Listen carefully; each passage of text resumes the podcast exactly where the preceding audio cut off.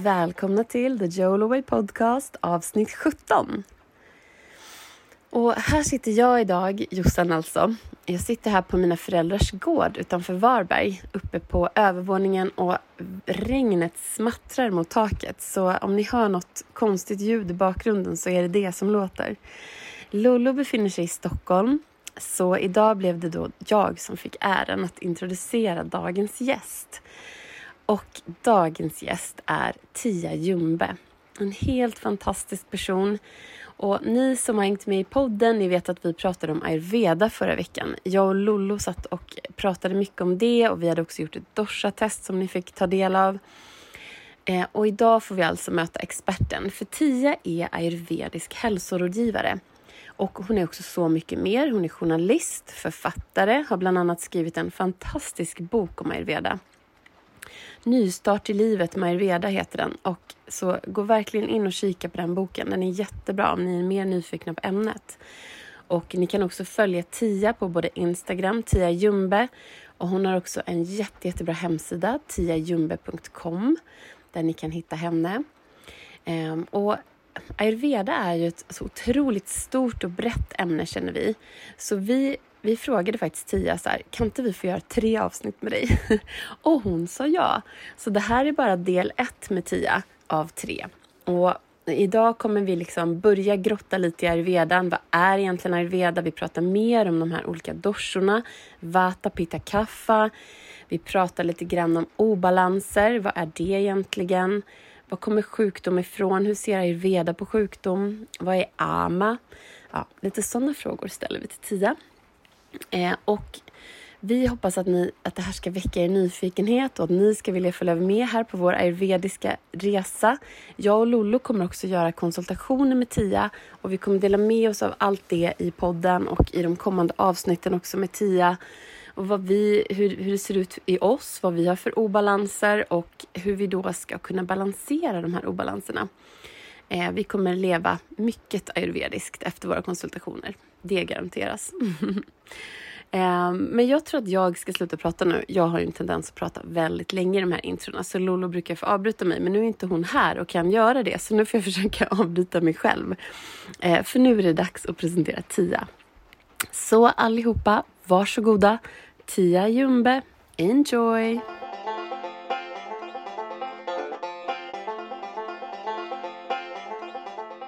Ja. Hej Tia! Hej! Tia Jumbe, välkommen till vår podcast. Tack! Så himla kul att vi får ha dig här.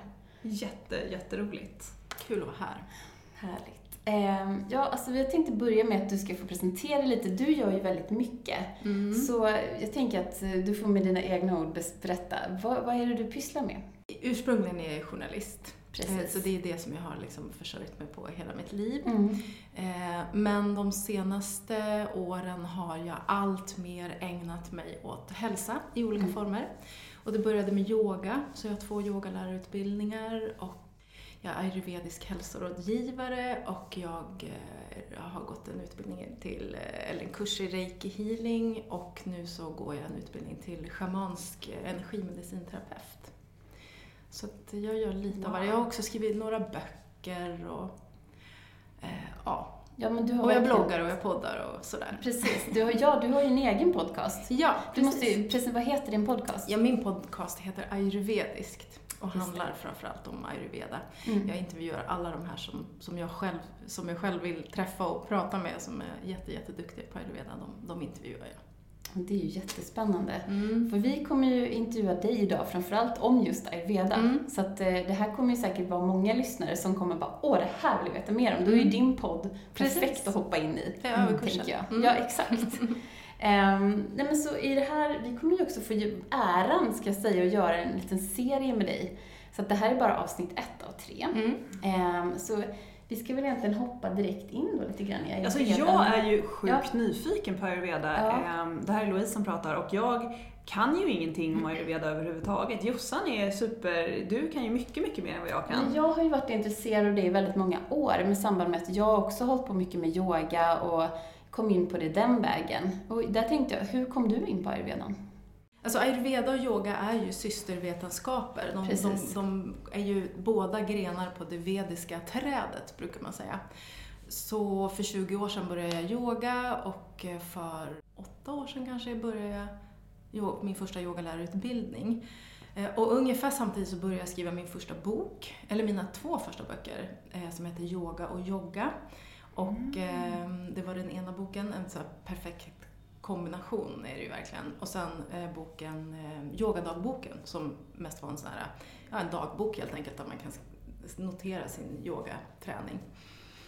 Eh, och sen så skrev jag året efter boken Detox Lifestyle och året efter det skrev jag två böcker, en som heter Boosta hud och hår med naturens, närings, eh, naturens eh, näringsbomber, men gud jag vet inte ja, ens vad mina det, egna det böcker är. Ja, den har ju jag och ja, det okay. är ju också ett annat avsnitt mm. ja, som vi gärna skulle vilja ha med dig. Ja, då blir det fyra, men det är ingen fara. Så vi har ju mycket att prata med dig om. Okej, jag tar en lunch emellan. Nej, jag skojar bara. Nej, vi tar det. Nej. Men, och så skrev jag, och samtidigt släppte jag Boosta din hälsa med naturens superfoods. Just det, det, det. Men här någonstans började jag känna, jag är alltså journalist. Visserligen så här jätte, jättemycket erfarenhet av researcher. Men ni vet, journalister kan ju skriva böcker om nästan allt. För att de är så duktiga på att göra research. Och det mm. tycker jag att jag är också. Men jag började känna att, men ska jag ge ut fler böcker om hälsa? Då känns det som att då vill jag ha en egen bas att stå på. Så att, jag, så att det blir liksom att du utgår från någonting som jag kan och inte något som jag så här all... har samlat ihop. Där du har samlat, exakt, just det. Som... det är faktiskt din erfarenhet, din egen erfarenhet och vad du själv tillämpar kanske. Exakt, ja, ja precis. Och samtidigt, ja precis. Ja, men min egen kunskap helt enkelt. Mm. Så då började jag kolla runt eh, och det var, jag ville verkligen inte ha någon trendig eh, lära. Jag är så här jätteallergisk mot... mot sånt, flugor, hälso, liksom trender som kommer och går och dieter och liksom allt sånt som är kortsiktigt. Jag vill inte ha något, något som innehåller quick fix eller kortsiktigt eller trendigt eller med någon guru som kan trilla av piedestalen och det blir knasigt och man får bara tänka om. Utan jag vill ha något genuint, gediget, och till slut så hamnar jag på Ayurveda. Och så tänkte jag att nej, men inte Ayurveda. Nej, gud vad tråkigt. Åh. För att jag hade jag känt till Ayurveda i många, många år. Och köpt böcker och läst och kommit fram till att ja, men jag är pitta och jag får inte äta tomater och pa- röd paprika. Gud vad tråkigt. Ja, ah, gud vad tråkigt. Verkligen så här fyrkantigt. Så jag var så här, nej det går. Alltså jag kan inte. Men, men så i samma veva ungefär så gick jag till... gick jag till med en familjemedlem till den fenomenala eh, hälsorådgivaren Peter Ljungsberg, som är en av Ayurveda-pionjärerna i Sverige, som jag också har ett, ett poddavsnitt med. Det är ett jättebra avsnitt, vill jag sticka in. Och det är det första avsnittet. Är det det första? Ja, det är superbra. Det är så informativt om man vill börja någonstans också. Ja, ja, och han är ju helt underbar. Och efter det avsnittet så kontaktade jag honom och sa, men Peter, kan jag inte veta lunch? Bara så att jag var så nyfiken och ville veta mer. Och då berättade han, och det är hans bror som driver utbildningen där som jag har gått på. Mm-hmm. Så att efter det så kände jag bara att nej, men jag, jag, ska, jag ska nog gå den här utbildningen ändå. Och på första, första dagen så kände jag bara att wow, this is it. Liksom. Det här är ju verkligen, det är verkligen, Ayurveda är ju verkligen en, en så här... hundra procent holistisk hälsolära. Det är alltid med från vad vi äter till hur vi lever till, eh, till vår andlighet. Alla delar är med. Träning, liksom hur vi ja, ska tänka, livsstil, kost, kosttillskott. Eh, och det är så otroligt tillåtande och varmt och kärleksfullt. Eh, det beror säkert på var man lär sig det, men jag har lärt mig en miljö där det är så mycket värme och så mycket omtanke. Så att för mig är, är liksom det, det är verkligen en väldigt, väldigt... Och känns otroligt logisk. Och den är ju... Man säger att den är så här fem tusen år gammal. Eller kanske lika gammal som människan själv. Att den är som en kunskap som vi egentligen har. För den är så naturlig. Att den är ganska intuitiv. Den är så mm. intuitiv. Och, men det är bara det att vi har ju glömt bort helt. Alltså vi, ju längre... tiden går från tidens begynnelse mm, ja. så att säga, så, så, så kommer vi längre och längre från vårt naturliga eh, element eh, och då glömmer vi bort vad, vad det är vi behöver och hur vi, hur vi ska liksom bete oss för att må bra. Och jag menar, nu lever vi också på ett så otroligt onaturligt sätt. Exakt, så ja. Det är klart att det är svårt att liksom ha den kontakten. Exakt, mm. exakt. Så då, ja, nej men så att det, det kändes direkt, så fick jag sån här enormt, och jag, efteråt så har jag märkt att det är ganska många jag träffar som får just den här, ni vet att det blir som att man blir kär. Mm. Ja, man, jag det, måste säga, det blir själv, som en passion. Ja, liksom. Jag har också upplevt det. Ja. Första gången jag läste en ayurvedisk bok, det var ju kanske fem sex år sedan nu eller någonting. Och jag kände också hur det klickade i mm. mig på mm. något sätt bara. Det var så här bitar som föll på plats mm. och jag tittade på hur jag själv är, hur mina barn då var, hur min man är, hur, liksom, hur vi lever, hur vi samspelar och hur vi äter, hur våra kroppskonstitutioner ser ut. Och jag bara... Det här är något som verkligen lirar med allt. Och jag tycker bara att det blir mer och mer så ju mer jag lär mig. Och för mig är en viktig nyckel också andligheten. Ja. Och att det liksom är till hundra procent holistiskt. Du kan Precis. Inte tänka bort någon del. Därför att det blir inte balans då. Hur skulle det kunna bli det? Vi är mm. ju liksom holistiska människor. Exakt. Vi är inte bara en mage som går runt. Eller en, en hjärna. Eller, alltså... Men då tänker jag direkt så här som, som nybörjare med verkligen stort än. Finns det en, kan man göra ayurveda liksom light? Om man inte vill, alltså, om man inte känner att man mäktar med kanske att göra en jättestor förändring.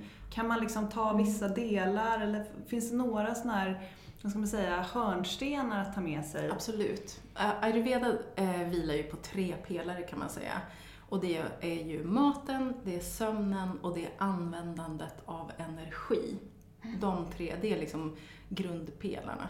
Så är man hemma där, då är man hyfsat hemma. Mm, mm.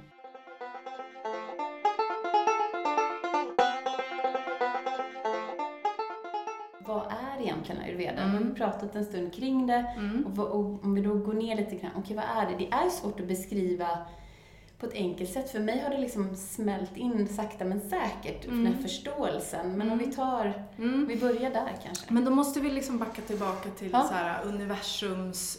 uppbyggnad. Mm. Så enligt Ayurveda så är universum och allting i universum uppbyggt av fem element.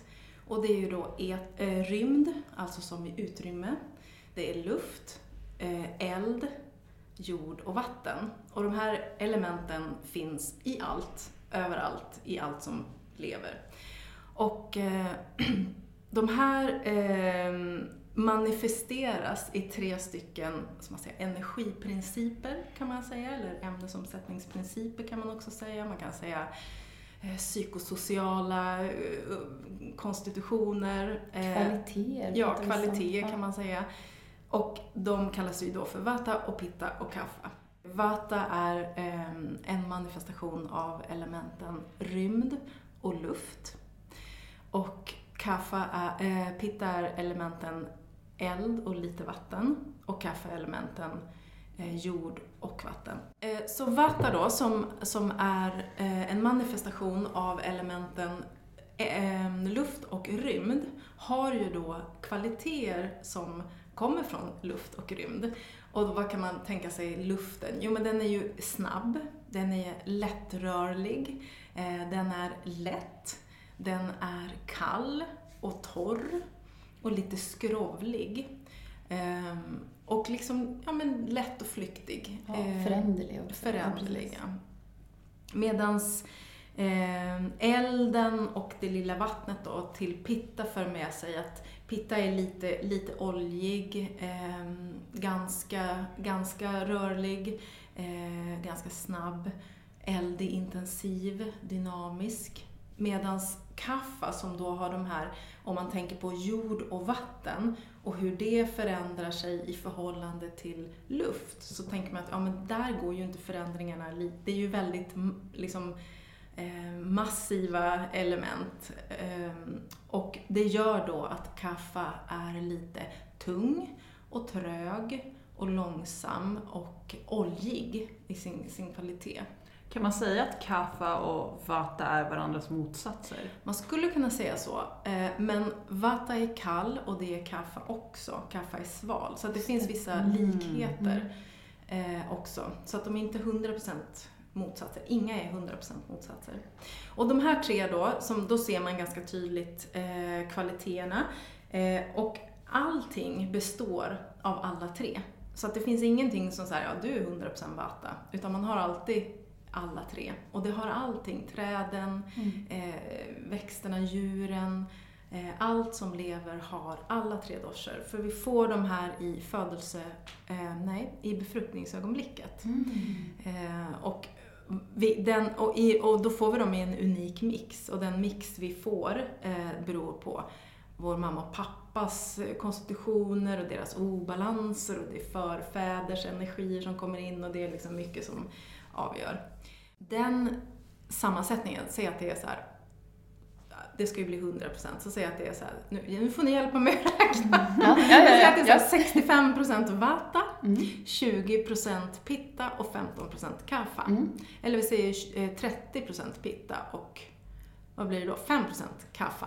Har man den så är man ju väldigt mycket vata. Mm. Eh, då är man sannolikt en person som har mycket energi, är snabb, eh, lätt. Lätt liksom, vad ska man säga, föränderlig, tycker om förändring väldigt mycket, tycker om rörelse väldigt mycket.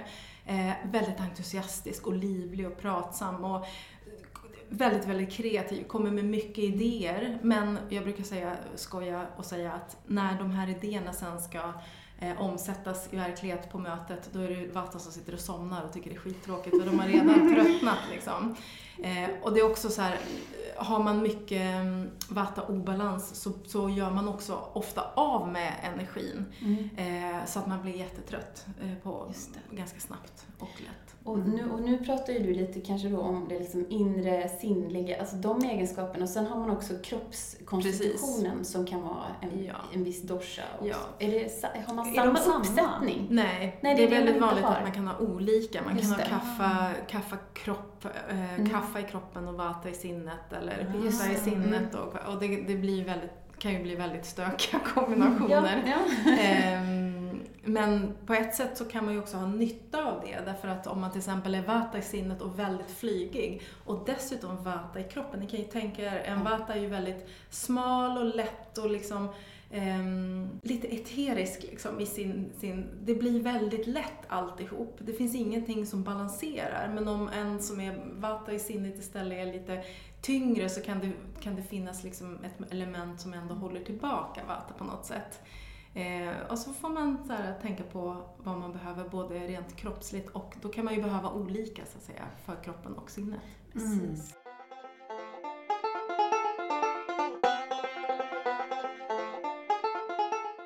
Även om vi föds med den här grundkonstitutionen, och då skulle ju allt vara liksom harmoni och, och härlighet om man kunde hålla det där. Men, men det, det, och det är det vi håller på med hela livet, att försöka lära oss hur vi håller den här balansen. Därför att den utmanas av allt, eftersom allt annat också består av de här tre doshorna, de här fem elementen. Är ni med? Mm. Och inom Ayurveda så... Och vi påverkas, vi påverkas ju av den mat vi äter, av klimatet, eftersom allt är element. Eh, är ni med? Mm. Det är luft, det är jord, vi äter eh, mat som ändå är våt eller torr eller, eller ja, ni vet. Och så sen smakerna är också de olika elementen. Så att, så fort vi äter så får vi oss av elementen, och då ändrar, ökar vi eller minskar vi eh, doshorna. Och när vi är ute, är det sommar så ökar vi pitta, är det vinter och kallt och ökar vata, är det vår så ökar kapha.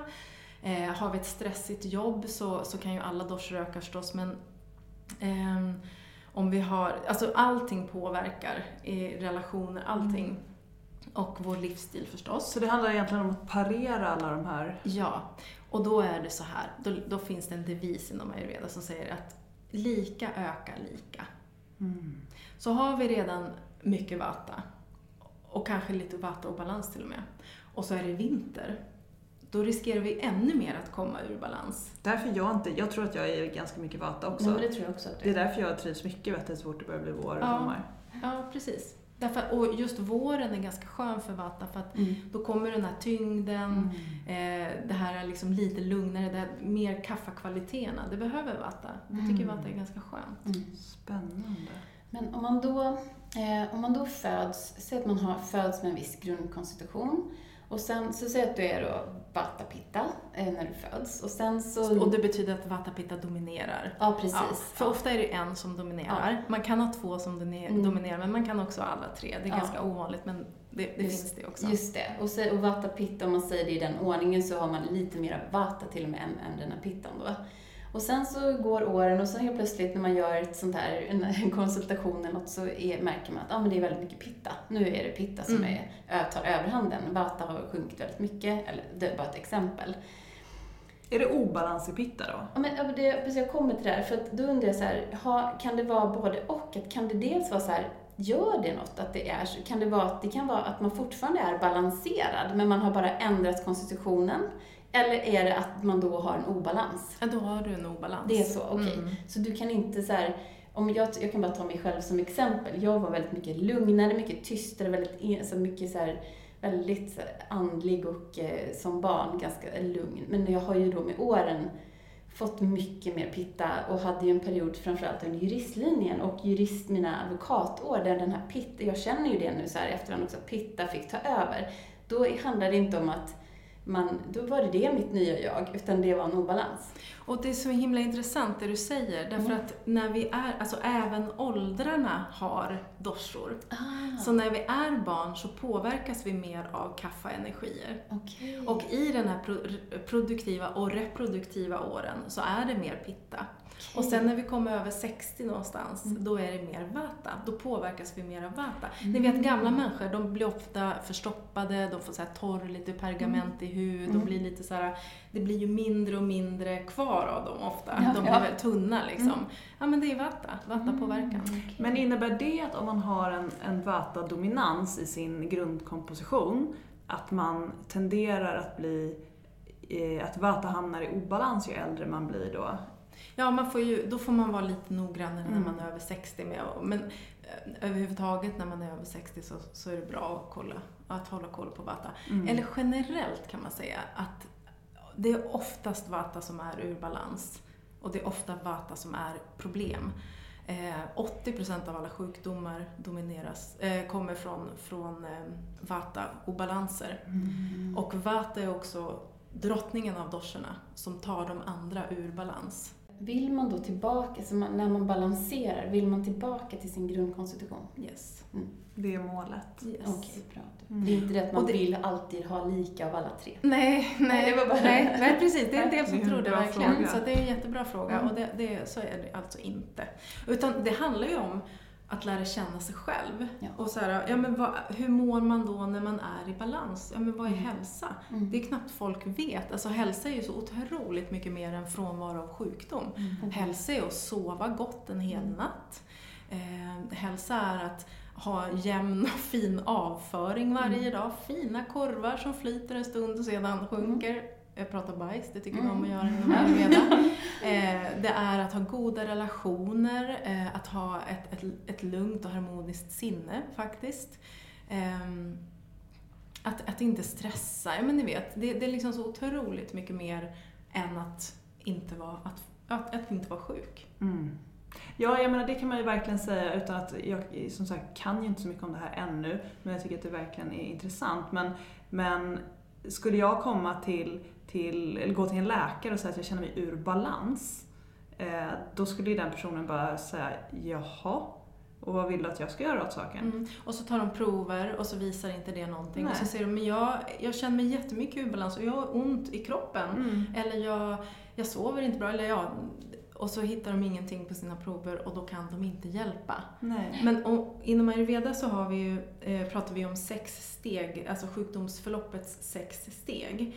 Och då är, då är det där, där alla steg är obalanser i olika nivåer så att säga. Och från steg ett till fyra eh, så är det ingenting som visar sig på några po- prover på, på vårdcentralen eller på sjukhuset. Utan det är först på steg fem och sex som du kan få en diagnos. Som doktorn säger, ja men jag ser här att du har lalala, mm. diabetes eller liksom I B S eller vad det nu kan vara. Men fram tills dess så är det o- obalanser, obehag, upplevda. Det kan ju folk, vara folk som kommer till mig och upplever sig liksom obeskrivligt trötta. Eller, ja men ni vet, alla de här diffusa obalanserna som då inte finns, eh, som inte sjukvården vet vad de ska göra med, för de hittar ingenting. Men där kan vi känna i pulsen den obalansen och mm. sätta in kosttillskott och livsstilsråd. Eh, mm. Gud, så intressant. Mm. Och det är ju det som är ayurvedas huvudfunktion, att förebygga sjukdom. För det här, alla de här fyra stegen, det är ju före sjukdom. Mm. Det är obalanser som håller på att utvecklas till sjukdom. Mm. Mm. Men om vi liksom redan på steg ett, två, tre eller fyra kan gå in och liksom ändra på, på utvecklingen, så kan vi ju förhindra att det kommer sjukdom. Men är det enligt den ayurvediska då, filosofin eller tron, är all sjukdom grundad i en obalans i doshan? Ja, ja. ja. Absolut. Intressant. Mm. Och hur börjar vi då balansera? För du, när du gör en konsultation, då hittar du obalanserna. Och hur gör vi då enligt ayurvedan för att balansera? Det beror ju på vad du har för obalanser. Ja, ja, precis. Och var. Men det finns några, några olika delar man jobbar med, liksom, tänker jag. Du kosten, du kan mm. balansera genom viss typ av... Ja, men precis. Ja. Okej. Okay. Men det, ja, men precis. Jag tror att många, vad ska man säga, hälsorådgivare och ayurvediska läkare jobbar säkert på, på olika sätt. Men så som jag är upplärd av min lärare, Vinna Våra från, från Indien då, som är ayurvedisk läkare, det är att vi ger rekommendationer om kosttillskott som balanserar, alltså örter, kryddor, ja, natur, natur, alltså produkter från naturen mm. som hjälper till att balansera. För även de innehåller ju de här elementen, mm. så då kan vi genom att tillföra dem i, i kosttillskottform eh, hjälpa till att balansera. Och sedan är det köksråd som är samma sak, fast det är, ja, kosttillskott är piller, men köksråd är mer, man blandar honung med någon krydda, gurkmeja eller vad det nu kan vara, muskot eller så. Och sedan eh, kostråd förstås, kosten är jätteviktig. Inom ayurveda pratar vi om att eh, hälsan börjar i magen, matsmältningen. Vi är inte det vi äter, utan vi är det kroppen kan ta upp. Mm, och kan inte kroppen ta upp det ordentligt, näringen och elementen, ja, men då, då har vi ju inte heller någon hälsa, vi kan, då har vi ingenting. Så att kost är jätteviktigt. Ehm, kosttillskott, köksråd, livsstilsråd, kostråd och så yogarörelser ehm, som ju är, är som sagt en systervetenskap till ayurveda. Och för mig hänger de ihop så här. Mm, och man kan väldigt, väldigt, ja, man kan, man kan liksom all, alla yoga asanas, alltså yogarörelser mm. kan man ju säga är balanserande. Men om man vill vara extra noga med att balansera sin dosha kan man ju välja rörelser som ändrar. De olika doshorna har också olika säten, huvudsäten i kroppen. Så då kan man välja rörelser som, eh, som, som, som påverkar de sätena som, som tillhör den doshan man vill påverka mer. Och sedan pranayama, alltså andningsövningar som också är otroligt effektiva för att balansera. Och då tänker jag direkt så här, eh, om man går in lite grann på till exempel kosten. Mm. Och om man då är, säg, om man säger att man är vata pitta, eh, hur ska man tänka då kring kosten? Är det då, ja, men ska jag äta pittakost eller vatakost eller blanda eller? Ja, det beror på helt enkelt. Mm. Eh, det beror på vad du har för obalans och det beror på hur din mage funkar. För om du är vata pitta och säger att ja, men du, har mest, du är mest vata. Men du kan ju fortfarande ha en mage som, som inte riktigt klarar vata-maten. För vata eh, behöver lite värmande kryddor. Vata är ju kall eh, och, och behöver lite mer, ja, men värmande kryddor helt enkelt. Så, så nästan, vata kan äta nästan alla kryddor och må jättebra av det. Utom de allra starkaste. Medan pitta behöver vara väldigt försiktig med kryddor. För det retar... Eh, matsmältningselden, mm. det sätter ju fart på matsmältningen, de här starka kryddorna. Och pitta har redan en väldigt, väldigt stark matsmältning. Så problemet för pitta är ju snarare att matsmältningen kan bli för stark. Och mm. det är inte heller bra. En eld som brinner för svagt är inte bra, för det blir ju rester kvar så att säga, som inte brinner upp. Och en eld som brinner för snabbt är inte heller bra. För då, eh, ja men det kan, det, det blir förkolnat för snabbt, eller det går, det går för snabbt helt enkelt. Så att det blir inte... Det värmer inte tillräckligt bra eller så. Så då får man helt enkelt se vad det är, hur magen funkar och gå efter det. Och är det, är det riktigt så här inom situationstecken illa, då får man, alltså generellt så är det så, har man inga obalanser då kan man surfa runt och äta väldigt, väldigt varierat av väldigt mycket olika saker. Men ju mer obalans du har, desto noggrannare behöver du vara med det du äter. Mm. Just det. Då är det extra noggrant att du följer det då. För är du väldigt, säg att du har en stor vata-obalans som ju då verkar vara det absolut vanligaste. Är det då vata-kosten du ska följa? Om din mage klarar det, ja precis. Om din mage klarar det. Om du inte har en väldigt känslig pittamage. Om du är vata-pitta så kan du ju... Du kan, kan ha du, pitta, ja, precis. Och när du säger vata-kosten, då menar du specifika kostråd för människor vata. Som är vata-dominanta. Exakt, ja, exakt. Och då undrar jag ju direkt, för du sa ju först att det fanns, du kan ha en kroppstyp, alltså mm. fysiologisk som är vata, men så kan du i din personlighet vara eh, um, ja, mm. någonting, pitta, pitta mm. precis. Ska du äta enligt din kroppstyp eller enligt ditt sinne? Mm. Och vilken bra fråga. Men det är ju det som vi pratar om, och det är ju ofta det det är. Mm. Om, om man är vata-pitta, och då måste man ju man måste ta hänsyn till magen. Man kan inte... Så att egentligen så är det kroppstypen som är den, den doshan som måste styra maten. Ja, du kan ju inte äta någonting som eh, du, du behöver äta sinne, Nej, din sinnesdoshar. Nej. Nej, alltså det där det är ju mer komplicerat än, än, än vad jag kan ge råd om så här. Ja, men, men, det. Därför att det beror ju också på så här, vad har du för obalans? Mm. Eh, har du amma som är slaggprodukter, mm. då behöver du ta hänsyn till det. Mm. Har du amma och är, och är väldigt mycket vata, då, då får du behandla det på ett sätt. Och, ja, men ni vet. Så mm. att det, det är lite svårt att säga precis just så här. Men, men generellt så... Okej, nu går jag in på detaljer. Mm. Om du är förstoppad, har mycket gaser, svullnad efter maten eh, och kanske ja, men verkligen förstoppad, inte gå, inte gå bajsar varje dag. Då kan man säga, men det är nog sannolikt en vata-obalans i den magen. Den ska ha vata-kost. Om du istället har sura uppstötningar, magkatarr, ni vet lite syrad mm. pittamage med, som är känslig för mycket diarréer och sådär. Det går väldigt snabbt igenom. Då är det generellt pittamat. Om det istället går långsamt, eh, du bajsar mycket, men det är liksom mer koblajor, ni vet högar av bajs i toan, och eh, det känns inte som att du blir riktigt klar, och det, du känner dig tung i tarmarna, tung. Eh, då är det sannolikt kapha, då behöver du riktigt kapha-mat med mycket kryddor. Mm. Mm.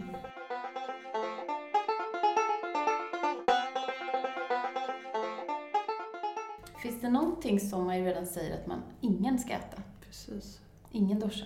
Alltså, Förbåten. Ja, men precis. Ayurveda förespråkar ju färsk, färsk eh, nytillagad varm mat för de allra flesta människor. Mm. Eh, så kall, rå, otillagad mat ska de flesta undvika. Så den här raw-food-rörelsen är inte så... Um... Det går inte så mycket i linje med... Nej, därför, och just för att det blir svårsmält för magen. Det skulle man annars kunna tro, för det känns som att det befinner sig lite i sig samma härrad. Mm. Med liksom, jag menar, att det är naturligt och det är mycket grönt. Och, mm. och, och, och det är ju, ayurveda förespråkar mycket grönt och naturligt. Och det ska vara närproducerat gärna och... I den mån det går. Ekologiskt förstås. Mm. Ehm, och som sagt var tillagat för att ätas här och nu. Mm. Och vackert, och det ska smaka gott, och liksom lusten till maten, och att mm. man hedrar maten och liksom njuter av med alla sinnen mm. är också jätteviktigt. Mm. Ehm, men just raw food blir för, för många magar, blir för hårt, speciellt för vata. Och det är väldigt många... Ja, men många som äter sallad och råkost och raw food för att de tycker det är nyttigt, speciellt kvinnor, och, och liksom får, har de här uppblåsta gasiga magarna och förstår inte varför. Vi sitter ju två stycken den typen av personer här som Aha. äter väldigt mycket sallader, mycket smoothies. Jag har ju börjat göra mina smoothies inte så iskalla i alla fall. Nej, det var ju bra.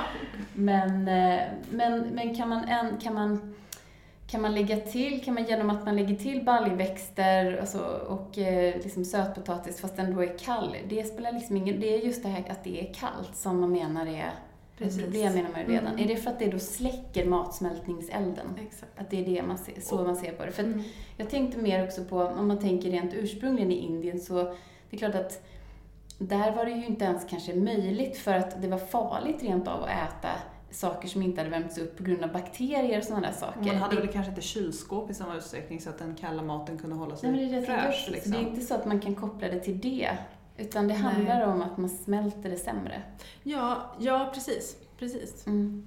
Och det är väl också där, jag menar, tittar man rent hur maten beter sig när man hettar upp den, så, och um, vissa näringsämnen mår ju inte så bra av upphettning, men däremot så är det lättare för kroppen generellt sett att ta hand om mat som Precis. har varit upphettad. Mm. Så att det makes sense på det viset mm. Och eftersom ayurveda inte pratar näringsämnen utan element mm. så är det så här, ja ah, okej, okay, men då för, för det är många som argumenterar att, mm. att det är mer näringsämnen icke uppvärmt. Just det. Mm. Men då säger man också inom ayurveda att man ska värma upp det varsamt och inte mm. överkoka, utan att det ska vara varsamt uppvärmt. Mm. Och hur är det då om man ändå vill ha sin kalla sallad, framförallt kanske på sommarhalvåret? Kan man liksom, jag tänker du sitter här och dricker varmt vatten, man kan inte dricka sitt varma vatten och på så sätt liksom ljumma upp måltiden. jo, jo, alltså om du absolut, eh, men återigen det beror på vad du har för, så här. Din njutning är också jätteviktig. Mm. Det, att du liksom äter en sallad och mm, det är det bästa du vet och du verkligen njuter av den. Det är också jätteviktigt. Så om det är det bästa du vet, ät det då och då. Men inte varje dag. Mm. Och sen beror det på ja, hur mycket obalans har du. Hur snabbt vill du bli av med obalansen. Eh, hur illa mår du av din obalans. Man får liksom väga de här grejerna mot varandra. Men vill du, är du vata, vill äta, absolut äta en kall sallad. Är på bra med olja och liksom krydda ja, upp den lite. Det är intressant. Olja mm. kan, kan hjälpa till att motverka. Ja, för vata är ju torr. Så olja kan göra det lite tyngre och lite mm. oljigare. Och jag hörde också i, i något av dina poddavsnitt. Det var en, väl en dukt, jätteduktig kvinna som också, hon, tror hon, var från, hon var från Indien och pratade engelska med dig. Och hon sa också att avokado, om man tillsätter mm. avokado till mm. en sallad så mm. kan det balansera upp lite grann. Mm. Men det är samma som oljan då kanske, för att man är mm. ute efter det, det fettet. Mm. Och, mm. Det är lite intressant. Ja. Och på något, något, någonstans så känns det känns ju, det är bara att jag är ju också verkligen en salladsperson. Men jag har ju också, jag har ju gjort eh, konsultationer med dig tidigare. Mm. Men jag har ju så svårt med det här med att äta den här varma maten som rekommenderas till mig. Mm. Det är mitt absolut, det är mitt mm. största, det tycker jag är absolut svåraste. För jag äter, jag älskar mina sallader. Nej, men vi har samma sak även hemma. Alltså när jag och min man, om man äter liksom, man har gjort en stor plåt med rotsaker eh, och sen någon dag senare så ska vi äta den. Då vill han alltid värma sina. Mm. Medan jag tycker att det är mycket godare att äta det kallt. Mm. Med en kall sallad till. Mm. Och en gärna kall röra. Och där har ju, tycker jag att eh, ayurveda har lite intressant. För ni menar ju, eller ni, eller ayurveda menar ju att man inte heller ska åter... Alltså man ska ät, äta den maten, man ska tillaga den och äta den direkt. Eller hur? Ja, men återigen... Ska är ju lite eller, hårt. Helst. Jag brukar säga bör. Ja. Eh, och det är för att... Eller det finns flera anledningar... Eh, men, men, men alltså en sak, för jag, man ska undvika, man bör undvika rester.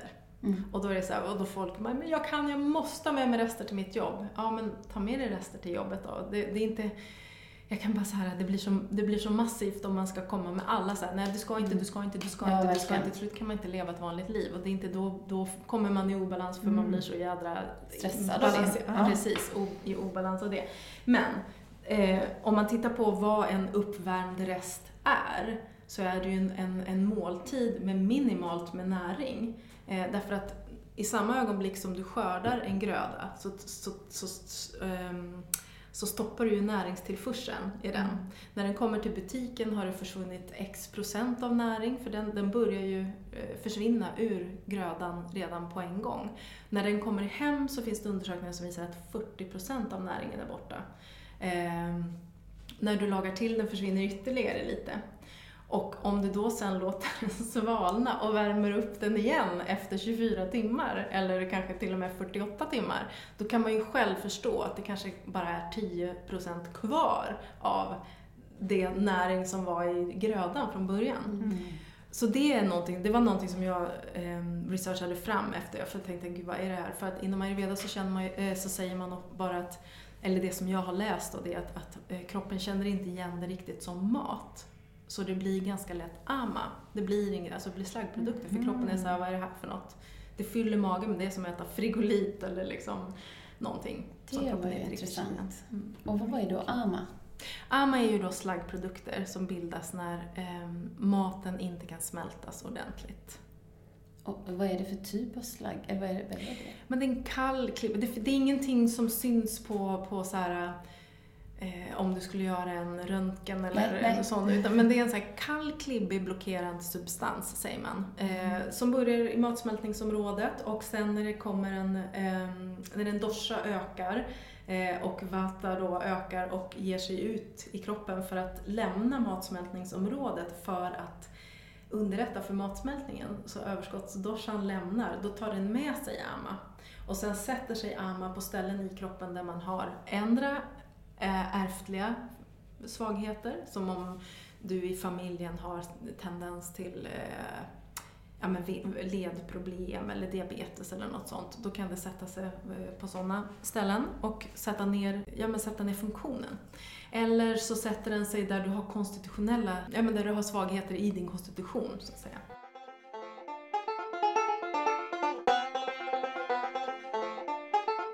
Pratat väldigt mycket om kosten, eh, men det är ju inte bara vad du äter utan det är också lite grann när du äter och hur du äter. Ja. Mm. Det kanske du bara kan säga något kort om, mm. att du, alltså, står du upp och slafsar i dig din mm. baguette så mm. kanske inte det är helt ultimat. Nej, nej, och det är så fint. Man, man, inom ayurveda så finns det ett uttryck som säger att man ska offra maten på eh, guden Agnis altare, och Agni är ju matsmältningselden. Så maten ska liksom offras som en gåva till guden, eh, matsmältningsguden. Och det, det är så fint på något sätt. Och det där har vi liksom kommit ifrån i våra måltider, på liksom, eh, måltidssituationer i familjer där vi verkligen, det ska gå fort och det ska vara lätt och det ska vara, och det finns liksom så otroligt lite kärlek i, i många måltider. Och jag menar, herregud, så ser ju livet ut för många. Men om man bara kan stanna upp och titta på maten och, och liksom bara tänka, shit, det här är så fint. Tänk vad många människor som har samskapat för att, för att man ska få den här liksom, tallriken mat. Det är människor som har plockat mm. varje tomat, mm. varje aubergine, forslat, alltså, ja, men ni vet, odlat, ägnat kärlek, tid, omtanke. Nu är det här på min tallrik, det är vackert, det luktar gott och nu ska jag äta, det här kommer bli underbart gott. Mm. Det är en superbra eh, mental inställning. Men det, är, men det är också att ge eh, matsmältningssystemet en liten stund att komma igång. För att doften och äg, även synen eh, triggar ju eh, matsmältningsenzymerna till saliven. Så att eh, det har dubbel effekt. Mm. Mm. Så det var hur... Eh, mm. Um, och när vi ska helst ja, vi ska äta när vi är hungriga helt enkelt och dricka när vi är törstiga. Ofta så dricker vi lite grann för, ibland för att det inte passar att vi äter, och så tar vi en kopp kaffe, och allt det här sabbar ju matsmältnings eller mat, hungersignalerna helt enkelt, och matsmältningssystemet blir också kajko. När vi är hungriga, det betyder att matsmältningssystemet är redo att ta sig an ny mat. När vi inte är hungriga betyder det att matsmältningssystemet håller på med föregående måltid. Det här, det här hade jag ingen aning om när jag började, som, när jag började plugga ayurveda. Och så här, jaha, men gud, matsmältningssystemet håller på så här hela tiden, ända fram till man är hungrig igen. Det var helt otroligt, jag fattade inte det. Eh, och om du då äter däremellan, det är många som småäter, eh, då stör man matsmältningen. Och varken det som man åt tidigare eller det som man småäter blir smält lika bra, och då kan det bildas amma.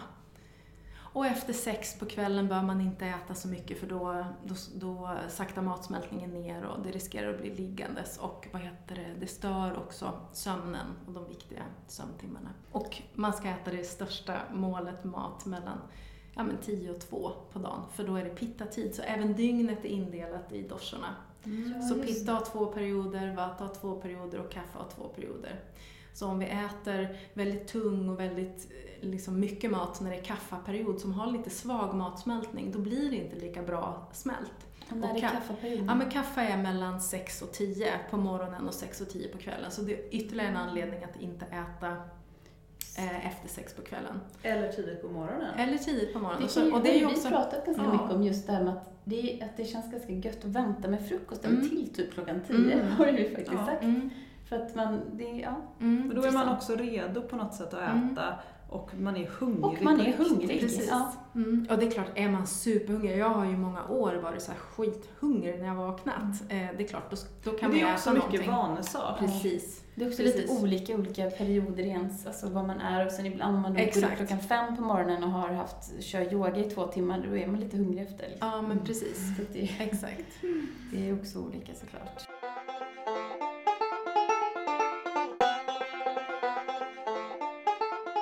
Men, men du lever helt ayurvediskt nu? Nej, nej, nej. Alltså, alltså, gud vad ska jag säga? Det är så svårt att säga för att jag, ja, jag, uh. alltså på många, många, många sätt. Alltså ayurveda ingår ju i mitt liv till hundra procent. Mm. Sen är inte varje beslut jag tar eh, ayurvediskt. Jag äter sojakorv med bröd och ketchup och senap och, och mm. vegetarisk majo också vissa dagar. Mm. Eh, det händer att jag tar ett glas vin. Mm. Men jag... Och du vet, man blir så van sitt eget, jag vet inte om det, men jag, det är ju, jag går mycket på lustprincipen. Om det är mm. någonting jag är väldigt sugen på att äta så gör jag det. Eller om Tänker. det är någonting, men jag lägger mig liksom, försöker, för vi ska, man ska ju försöka eh, kliva upp sex och lägga sig tio för, mm. för att följa den naturliga rytmen i kroppen. Det gör jag. Eh, oftast, jag mår inte särskilt bra, inte ens om jag lägger mig elva och kliver upp sju så man tycker mm. att det är bara en timme, men för mig gör det jättemycket. Och jag blir direkt, som i natt har jag blivit väckt av katterna och jag känner direkt, men jag tror också att man blir lite känsligare när man blir lite äldre. Ja, för det är intressant, för just med sömnen så är det ju många äldre som upplever att de sover mycket mindre, att de behöver mindre sömn, de är inte lika, men de vaknar tidigt på morgonen och, och ja, vill inte sova lika mycket. Nej. Har det också då med den att dorsan har, att de har förändrats? Mm, alltså att, så att, kan att, det nog vara. Och jag tror att deras sömn i och för sig också kan påverkas av vata då, som vata mm. ofta ytlig sömn och mm. vaknar lätt och sådär. Ja, ja. Mm. Nej, men så att jag kanske lever mer ayurvediskt än vad jag tänker, för jag tänker inte på det riktigt. Mm, det, det går att ligger i ditt, ditt ja. backbone liksom. Ja, lite grann så. Men, men jag freebasar rätt mycket när det gäller mat. Jag äter det som finns. Och, men jag tycker om varm mat. Mm. Och när jag gör sallader då gör jag verkligen så här som du sa, grillade rotsaker i ugnen. Och så mm. blir det en varm sallad med fetaost eller getost. Mm. Mm. Um, det lät jättegott. Jag är jättehungrig nu. Ja, ni får inte äta Nej, nu. Precis. Har du, från att du började med ayurveda, har du märkt att du mår bättre? Nu vet inte jag om du hade några besvär, men jag tänker till exempel med magen eller leder eller vad man nu kan uppleva. Har, de, har du haft några besvär som har försvunnit tack vare att du nu har, antar man då, befinner dig i bättre balans tack vare dina kunskaper? Alltså jag har liksom kan inte, nej men jag är så här typisk pitta, har alltid varit en typisk pitta.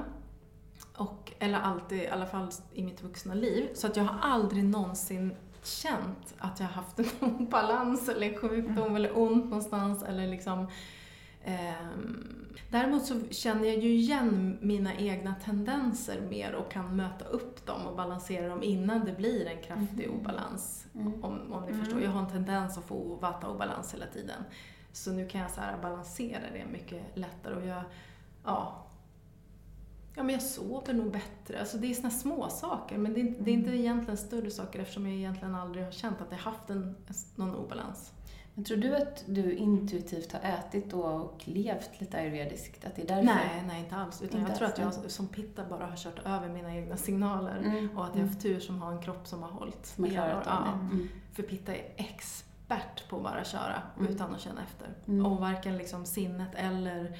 eller eh, kroppen, kroppsligt eller sinnligt eller andligt för den delen. Det är egentligen, ska jag vara helt ärlig, så är det egentligen först nu, alltså den senaste månaden, som jag bara så här, aha, okej, okay, är det så här det känns när man känner efter hur man mår i hjärtat och Mm. Är ni med? Gud vad spännande. Mm. Är det för att, nu är det ju väldigt speciella omständigheter när vi spelar in det här avsnittet. Om man lyssnar om, om flera år så, så befinner vi oss just nu i den weirdaste perioden, coronatider. Att alla lever på nästan på ett väldigt annorlunda sätt än vad man gör normalt. Är det därför som du har kunnat sakta ner och kunnat känna efter på ett annat sätt nu? Eller vad, vad tror du att det beror på?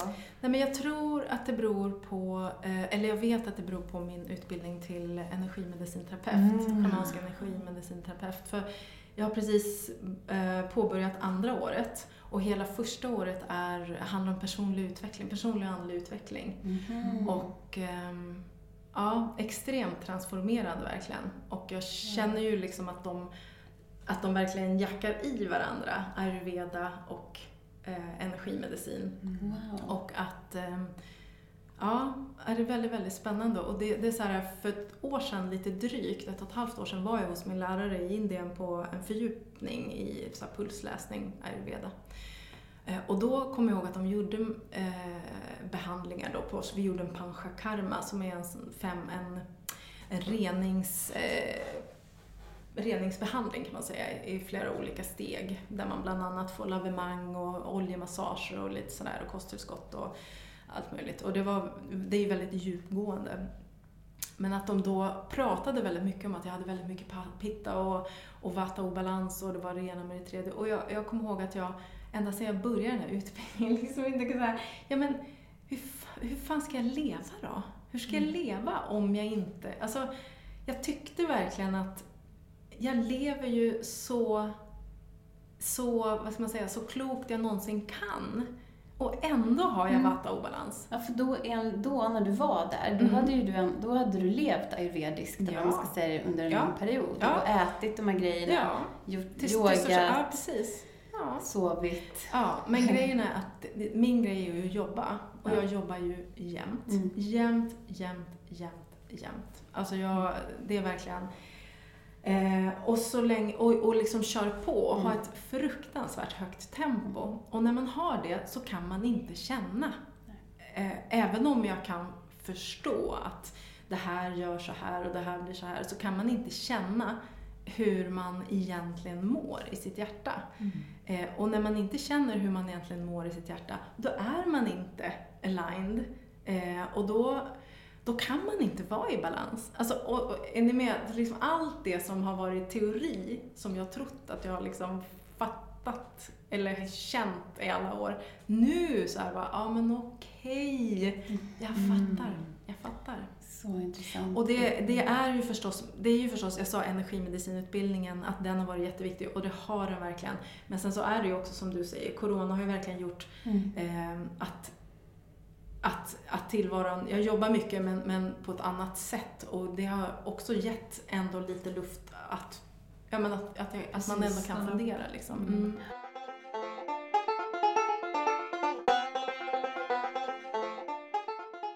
Vi skulle kunna sitta här och prata med dig, alltså för det här är, oh, det är här, de skrapar så ja. lite på ytan nu. Mm. Eh, så att vi har ju så mycket mer att prata om. Men vi tänker nog att vi ska nog börja avsluta lite grann just det här avsnittet. Och vi har några frågor som vi ställer då i alla våra intervjuer. Mm. Men nu när vi har tre intervjuer med dig så tänkte jag att jag skulle tweaka. Jag har tweakat mm. frågan lite grann. Så jag, jag tänkte att man, jag skulle bara vilja fråga om du har liksom tre, tre lite så här allmängiltiga generella ayurvediska tips för balanserad och god hälsa och lyckligt liv.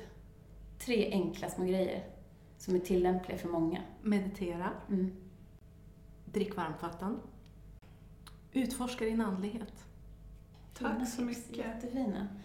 Och sen så tänkte jag också bara höra om det finns någon förebild just inom ayurveda som du har.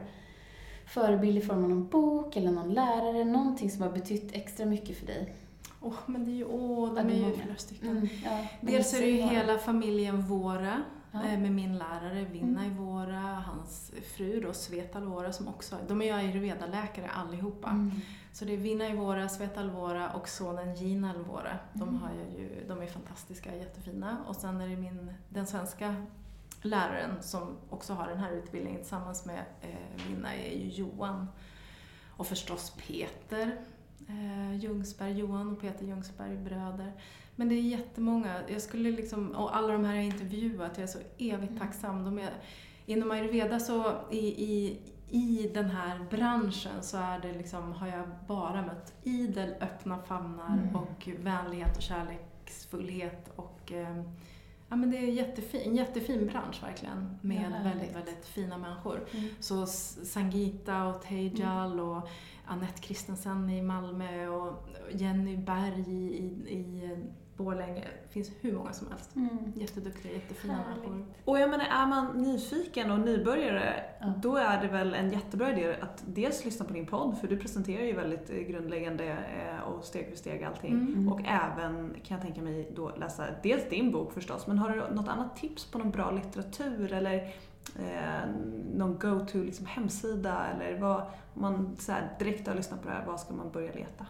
Ja, men min bok är väldigt grundläggande mm. och väldigt pedagogisk. Eh, den men är alltså, väldigt bra. Ja, den, säger, den, är, den är så tydlig. Ja, men den är tydlig. Ja. Det är inte alltid lättillgängligt att börja ta sig an det här ämnet, tycker jag. Nej, och jag har ju med andlighet som en mm. del. Och det är inte alla som har det. Och jag tycker att det, det hör ihop. Mm.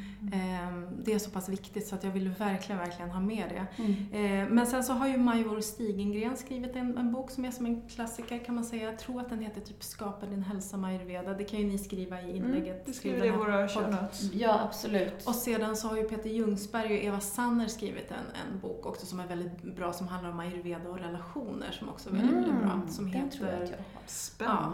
Ja, så de två kan jag ju tipsa om. Mm, och, ja. Ja, men då, då tror jag, tack så hemskt mycket för de här tipsen, Tia. Och tack så jättemycket för den här otroligt informativa och givande intervjun. Vi hade ju kunnat sitta hur länge som helst, men vi, fortsättning följer ju, mm. vilket känns jättekul. Så tack så jättemycket för att du kom hit. Det här gav jättemycket, och det här tror jag så många lyssnare kommer bara, åh! Ja, jag vill lära mig massor mer, känner jag. Ja, ja, ja, det finns så mycket mer roligt att prata om. Och nästa avsnitt, där kommer vi prata om våra egna konsultationer ju, som vi ska göra med ja. dig. Så mm. det kommer bli superspännande. Det mm. Så kul. Tusen tack. Tusen tack. tack. Ha det bra. Tack så mycket. Tack, tack. Mm.